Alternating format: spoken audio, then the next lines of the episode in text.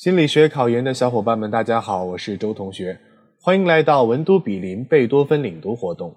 今天我领读的内容是心理统计学的第六章——推断统计的数学基础。本章包含两个知识点。知识点一：简述正态分布及其特点。一、正态分布又称常态分布，有时又称高斯分布。它是连续随机变量概率分布的一种，是实际应用中最广泛的一种理论分布，记作 n mu sigma 方。二、特点：一、呈对称分布，对称不一定是正态，在正态分布中，均值、中数、众数相等。二、中央点最高，曲线先向内弯，后向外弯。拐点在正负一个标准差处。三，正态分布是一族分布，所有正态分布都可以经由 z 分数转换成标准正态分布。标准正态分布的缪等于零，sigma 方等于一，记作 n 零一正态分布，具有固定的形态。四，正态曲线下面积为一，分布下包含了所有数据。五。正态分布曲线下，标准差和面积有一定的数量关系。零到一个标准差之间，包含了总面积的百分之三十四点一三。赵氏口诀：三室一生。一到两个标准差之间，包含了总面积的百分之十三点五九。赵氏口诀：一生永久。二到三个标准差之间，包含了总面积的百分之二点一四。赵氏口诀。情人节，可见正态分布也称虐狗分布。正负一点九六个标准差包含总面积的百分之九十五，正负二点八个标准差包含总面积的百分之九十九，正一点六四五个标准差以下包含总面积的百分之九十五，正二点三三个标准差以下包含总面积的百分之九十九。六。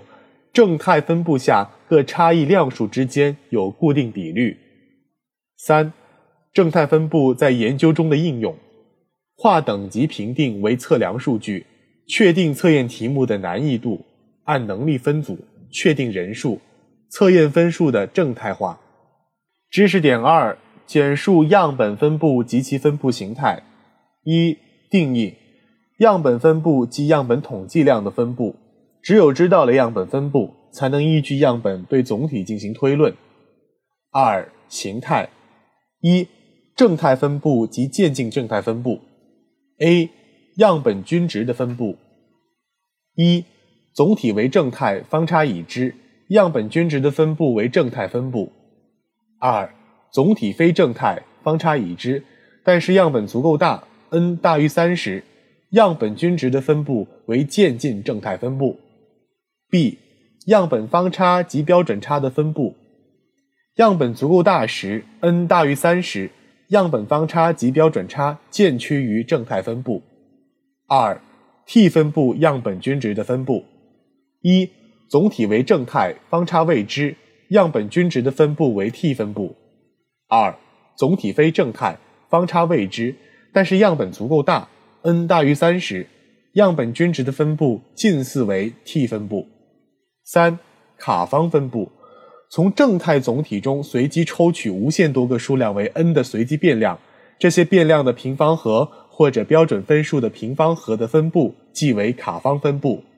四 f 分布，从两个正态分布总体中随机抽取容量为 n 一、n 二两个样本，计算卡方值，每个卡方随机变量除以对应的自由度 df 一与 df 二之比。称为 f 比率，这无限多个 f 值的分布即为 f 分布。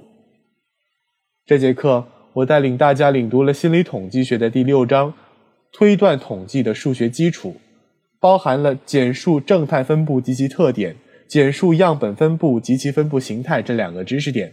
你都掌握了吗？欢迎在留言区进行反馈。